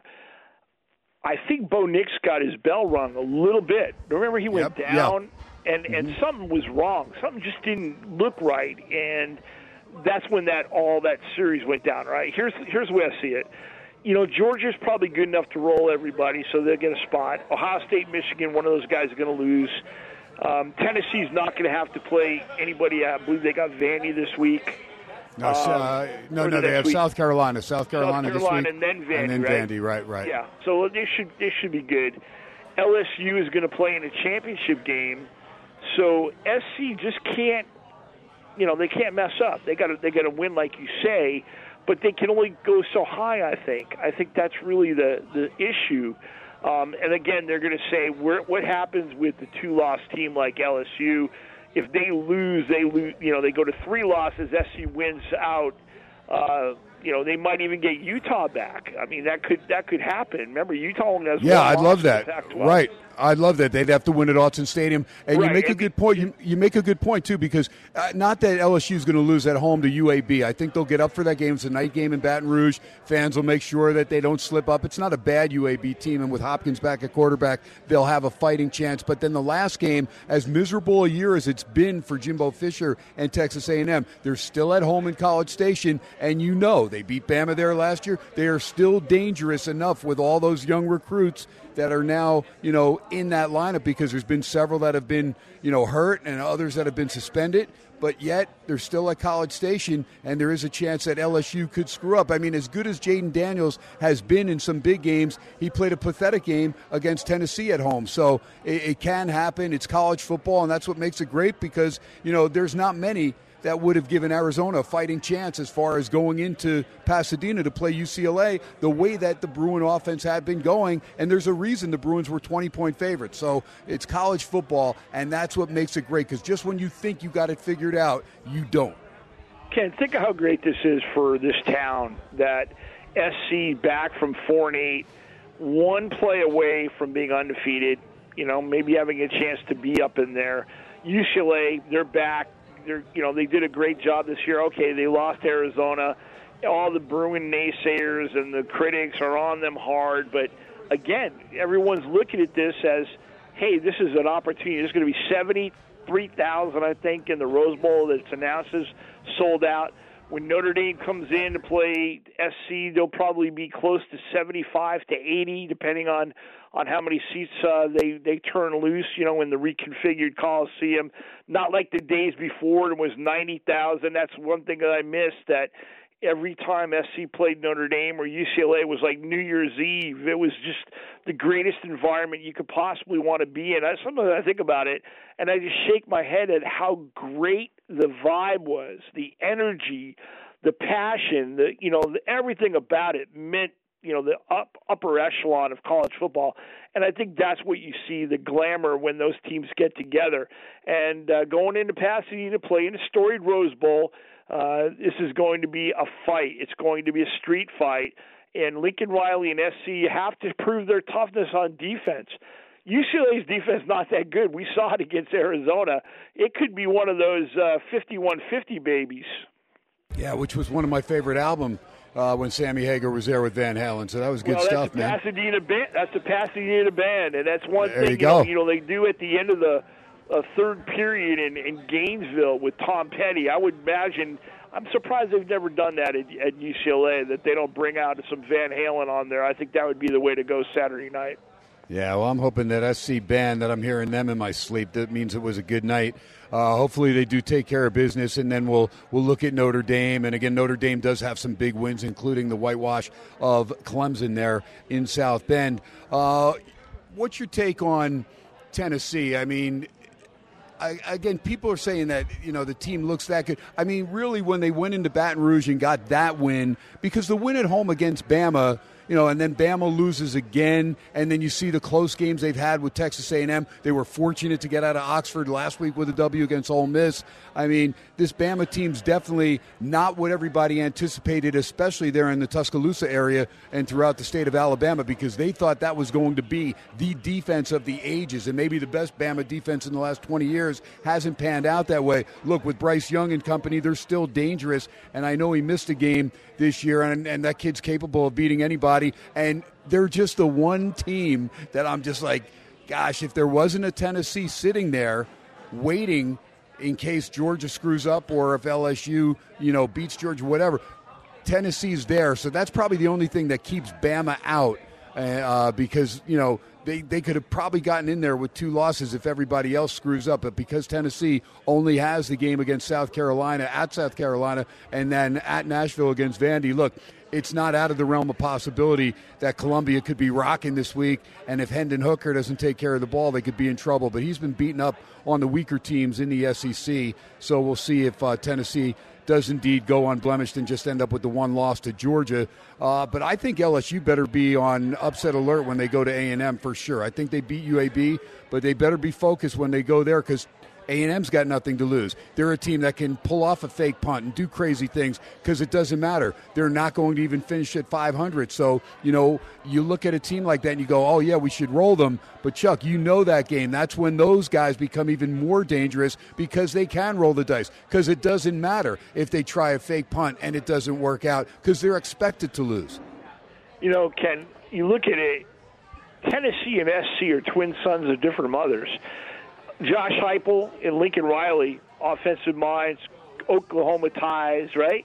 And then Right. you got Hooker and you got Caleb Williams, uh, guys that are making it happen at the at the trigger position, and uh, great core receivers, and the tradition. Uh, nothing like uh, uh, the Vols and Rocky Top and SC and Fight On.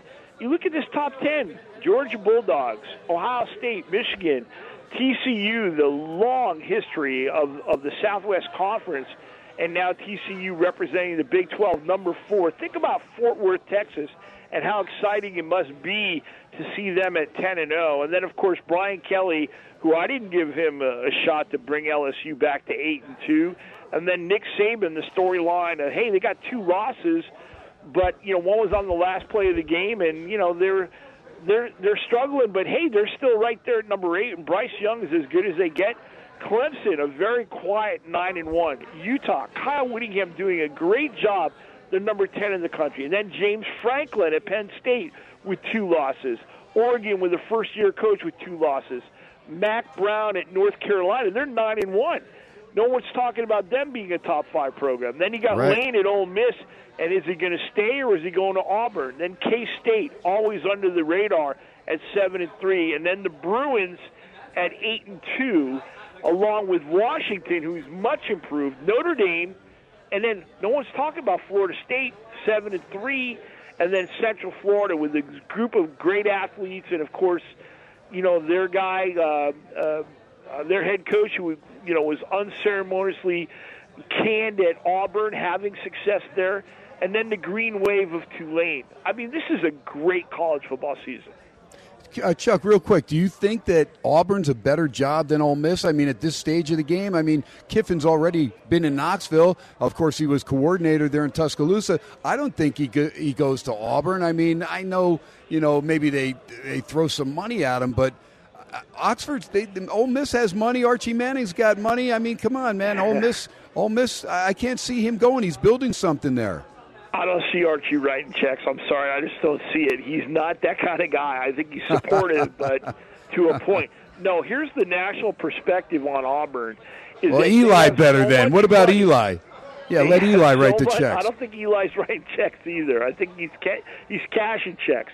I There you think what happens at Auburn that that's a ten million dollar job. Gus Malzahn, they paid him nineteen million, I think, to go away. Ken, there's resources there. There's NIL money there. It's Auburn versus Alabama. Don't ever think that whatever happens at Bama, that Auburn says, "Hey, we can do better." And I think that's the scenario. You're looking at right now. The names on the block Yeah. are Hugh Freeze and Lane I was going to say Hugh Freeze has got to be an SEC guy that But he's, he's, he stayed away long enough. UConn. I know. Hugh Freeze just lost to UConn and Jim Mora. That's yeah, I get saying. it. But but if they but you look at UConn. And all of a sudden they're bowl eligible, and that'll blow your mind after It's 11 amazing. games, right? It's I an mean, they beat they, story. they Jim beat Mora, congratulations. Yep, and they beat Fresno State at home. I mean, that was the first eye opener. And Yes. so, yeah, I, And I get it, man. College. Yep, Boston no College got a chance against Notre Dame this week. That will not be an easy game for Notre Dame. Remember, No. they were they went in there and beat NC State. NC That's right. State's ranked 24th in the country, and this is Morehead. a team. got a new quarterback. This kid Morehead, Emmett Morehead, can throw the ball for Boston College. He came in there because Jurkovec is down, and he's done a nice job. He engineered that 21-20 win in Raleigh. Think about it, Ken. UConn beat Boston College. Boston College beat NC State. If Notre Dame loses to Boston College, they're going to be dancing in the streets of Storrs. Yeah, we don't want them to lose as USC fans at because we need them to, to be solid on a win coming into the Coliseum. And, uh, you know, again, that, that makes that Clemson win look that much more powerful. And again, remember, they're the only ones that handed North Carolina a loss. And not only did they win in Chapel Hill, they beat them down pretty good down there. I mean, that game got closer at the end because North Carolina was able to put up a couple touchdowns. And again, that's the only loss for the Heels. Drake Maye having a great year. They did get Josh Downs, their leading receiver from last year, back for that game. He had a couple touchdowns, but only about 35 yards receiving, if I remember correctly. All right, so you like? Uh, w- would you would you play SC? I'm just going to watch the game. I mean, it, uh, but I mean, if if you had to bet the game, would you play SC or would you take UCLA? I think I think it's too close. I, I don't think SC can stop anybody. They haven't proven that. Even Colorado moved the football on them running, and that's one thing that UCLA can do. Charbonnet can run, and so can uh, DTR. Uh, when he's right, there's nobody. You know, he's right there with Caleb. I mean, that this is this is personal. Now, here's what happened. I think I think DTR got a little bit over his skis a little bit. I think he was he let Caleb Williams get in his head a little bit. There's been a lot of attention on Caleb. I mentioned that national, you know, beverage spot. If you're a kid and you've been in LA for five years and you beat SC last year the way they did, you got to say, hey man, I need more attention on myself. It's my senior year, it's my last go around. He's got to stay in his zone against SC, and their defense has not stopped anybody all year long. So Yep. this is a recipe for a high-scoring football game. That's as good as I could say. All right. Uh, that's really the, the the biggest game outside of. What about TCU at Baylor? TCU is a slight favorite. I got to give the Horned Frogs and Sonny Dykes a ton of credit because I really didn't think they'd win in Austin. I thought that was finally going to be, you know, the end because we saw Texas and Sarkisian's guys get up for the Bama game early in the year before anybody else thought Bama may have a, uh, you know, a couple holes in that unit they were right there and lost the game by a point. They lost Quinn Ewers, their quarterback, and then Hudson Card, their backup, got banged up, but they were right there for the taking. So, what about TCU now? Because Sonny Dykes comes away with a monster win, and now he goes to Baylor. The worst thing I think that happens for TCU going into that game is that Baylor and Dave Aranda's boys just got waxed at home by Kansas State, thirty-one to three. So, while the public may look and go, "Oh, they're going to get." They're going to get crushed by TCU as well. A lot of times teams rebound. Very rarely do they get blown out on their home field, especially a proud program like Baylor. What kind of game do we see TCU at Baylor right now? Horn Frogs minus two and a half, 58 the total. again, I, I, I liken to what they've been doing the last couple of weeks, and you know they gave up 24 to Tech, they gave up 31 to Virginia, West Virginia, they gave up 28 to K State, uh, they gave up 40 to Okie State. They've been there, they've been right there, but they've been able to get it done, and uh, it just you know they got two more, you know, uh, two more big ones with Baylor and, and, and Iowa State and you never know. It's just when you're when you're undefeated. Look at the Eagles on Monday night. That's the way I feel. That you're one game away. You're you're playing. You know, you're undefeated. That's a heavy burden to carry around. When you're not used to doing it and you're not expecting to be that team, it depends on how well they keep their heads right. And that's one of the things that you look at. You'll if you can kick it and play defense, you're always in the game, and you don't, you know, you don't get in a shootout. You don't want to be in one of those football games. There you go. And Shough will be ready to roll uh, in in his game. I'm trying to remember. Uh, uh, boy, I'm trying to remember if, if he's starting. I think he's starting uh, this week for. That's for. Uh, is that correct? Is he? I, I can't. I always get mixed up whether or not Shough went to Baylor or whether he went to Texas Tech or. God, I got all that all that stuff there. I'm just like Too many great players. Ken. Too many I'm telling great you. players. Yeah, no, Ch- yeah. Shough, the transfer from Oregon, is at Texas Tech. So yeah, and Bay- Baylor has struggled. I'm, I I mean, I remember in Brewer, of course, leaving that program for a while, and and and then of course, uh, you know, you had Bohanon transfer to South Florida. So they've they've had a couple, uh, you know, quarterbacks that have not been happy with their playing time and have bailed. And so we'll see if they can rebound because that's an embarrassing loss. As I said, 31 to 3 at home in Waco. Very rarely does Baylor get beat like they do uh, like they did, I should say, last week. Blake Shapen, that's the kid I was thinking of. I, am seeing Shough and Shapen. Uh, Shapen, uh, he will play 13 touchdowns, eight interceptions. We'll see if he can get it done for the Baylor Bears at home. Let me jump over to the NFL real quick because the Chargers impressed me in the first half. And again, still without Keenan Allen, still without Mike Williams, you know, putting a lot more pressure on Austin Ekeler. But I thought Herbert played pretty cerebral football in that first half, and I thought the Chargers defense controlled the Niners. Uh, I, I don't know. It was tough to watch uh, Jimmy Garoppolo having trouble. He, the, offensive line kind of melted down some penalties, and I, I thought the Chargers were going to win the game. And I had the Niners teased to two pretty good sized plays. I, they only had to win the game by two points because I laid one.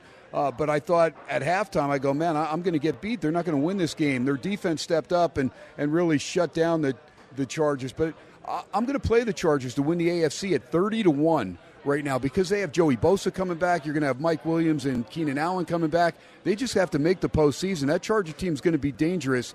What about the Chargers at home against the Chiefs? Any chance they get any of these guys back on offense? I know Williams not going to be back. Can Keenan Allen actually get in the lineup and you know, because if they can get a win against Kansas City, I think this Chargers team at six and four is going to have some momentum, and they're going to be a dangerous wild card team if they can get healthy.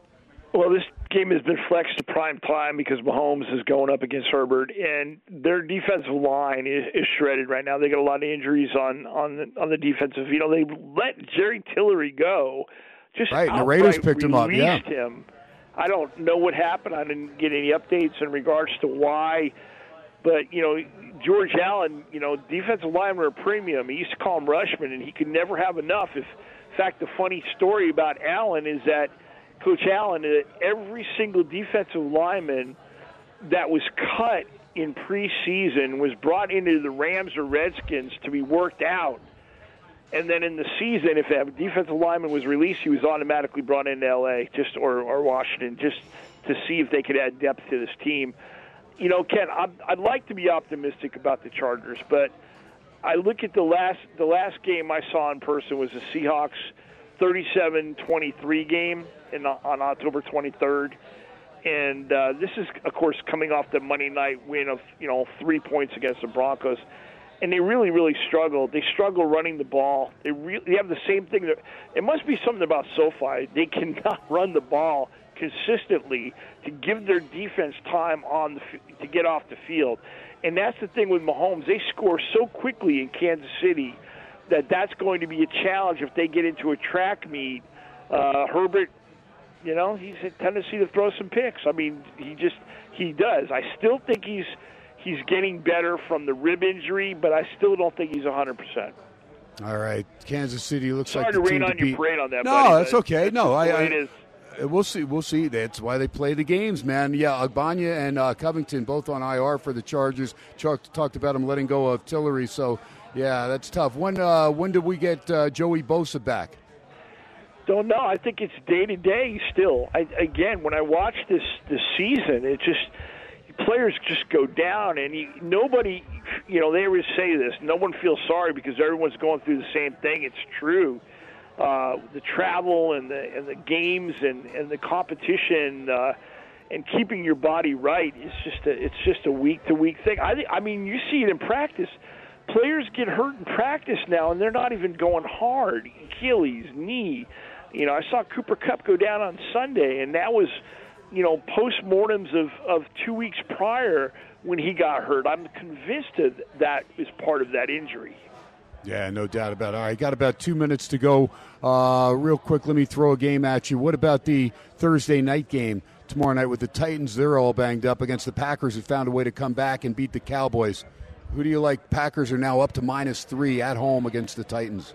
Yeah, see, I think you know that home field that Lambeau has. It's going to be cold. It's going to be uh, one of those deals. But you know, how much of Derrick Henry and uh, are we going to get, and can they stop him? I think the Packers emotionally got a big lift, and uh, to give them that win against the Cowboys, I think that raises the bell. I think again, um, you know, Rodgers when he's on and he feels good, they're you know they're unstoppable. You know, he's good for 400 yards now do you- do you ever see Aaron Rodgers on his tail? Very rarely, and I think that's the key for what Mike Vrabel and their defense got to do. All right, last one I'll throw at you real quick. How about the Cowboys off the loss where they blow a two touchdown lead at Lambeau against the Vikings in that crazy, crazy game in Buffalo? Somehow they found a way to get it done. Vikings at home, Cowboys minus one and a half, 47 and a half. Mm, you know, I, I still think Kirk Cousins doesn't get the respect he should. And uh, with Jefferson, I saw Jefferson, and I said, man, now I understand why Stefon Diggs got traded. This guy is flipping unbelievable.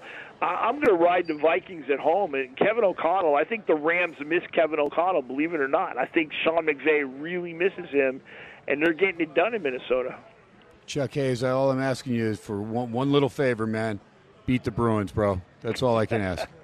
You know, let me give you a plug. Saturday night, we'll be able to do the wrap up show at 9 o'clock with Coach Hyde and give you the insight. It's going to be a great one, and it sets the stage for a week later at Notre Dame. We just love this time of year. We wait, we wait, we wait, and then it comes so fast. And here we are talking about uh, the final two regular season games. All right, Iron Man. I'll talk to you next week, man. Always appreciate it. Chuck Hayes, you're the best. Thank you so much. Have a great night.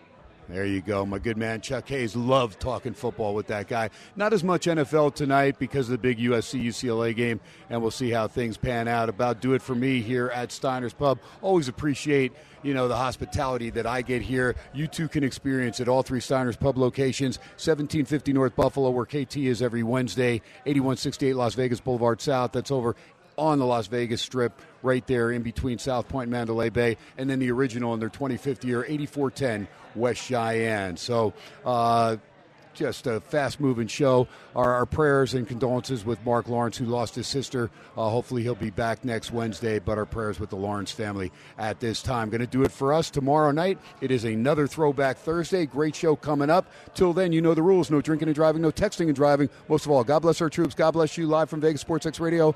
I'm Ken Thomson. Folks, have a great evening. Talk to you later. Good night, everybody.